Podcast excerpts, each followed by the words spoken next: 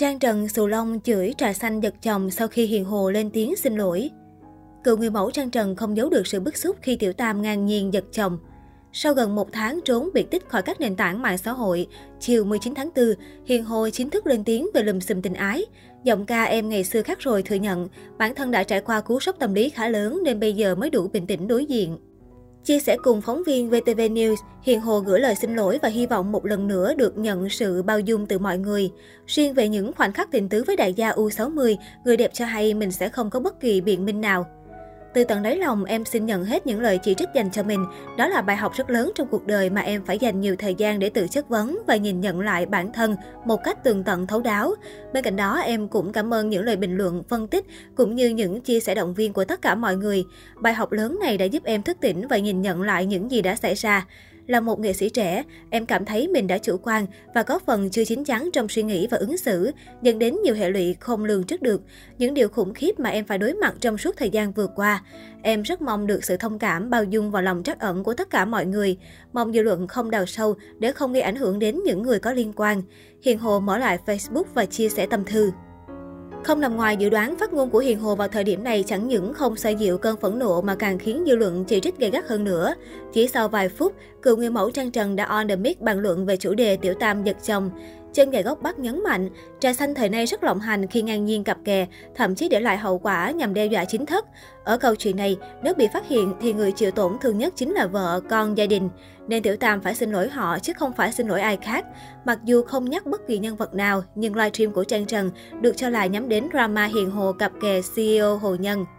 Cụ thể Trang Trần nói, giật chồng xong lên xin lỗi lại êm mà, thế tôi cũng đi ôm cục tiền xong xin lỗi là xong. Người cần xin lỗi là vợ con gia đình người ta nhé, chứ không phải cộng đồng mạng nha tiểu tam trà xanh. Cái này thuộc về nề nếp gia phả, được dạy dỗ hay không. Nếu việc này không được giải quyết triệt để thì con người khó có thể biết được tự trọng hai chữ đồng tiền. Nhắn nhủ đến những tiểu tam quen thói cặp kè chồng người khác, Trang Trần tiếp tục nổi đoá. Ngay từ khi bạn bước vào cuộc hôn nhân của người khác là bạn đã xa rồi.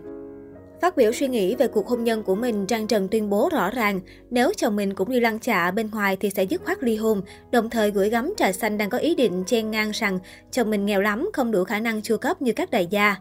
Điều đặc biệt nhất kể từ sau cột mốc trở thành một người vợ chính thức hợp pháp, Trang Trần đã có những thay đổi về cách sống. Trong một đoạn clip chia sẻ trên mạng mới đây, Trang Trần khẳng định từ bây giờ cô sẽ hạn chế nói tục chửi bậy để ông xã không buồn lòng. Bình thường cũng chửi tróc đầu tróc vải rái chứ cả nhà, nhưng hứa với chồng rồi, từ ngày đeo nhẫn cưới là không chửi bậy, ráng kiềm chế, sửa thay đổi lại từ đầu, không thì chồng bỏ, các bà hiểu không? Chồng bỏ thì sao? Thì chúng nó cười vào mặt mình, chúng nó hả hê, tôi đâu có ngu, không đăng ký kết hôn thì chưa được gọi là vợ chồng, còn đã đăng ký kết hôn thì phải có trách nhiệm với cái nhẫn đeo trên tay. Làm sao hạn chế tối đa nhất để chồng mình không buồn lòng. Tôi thì bị cái tật nói tục chửi bậy, xưa nay nhiều rồi, giờ phải hạn chế dần.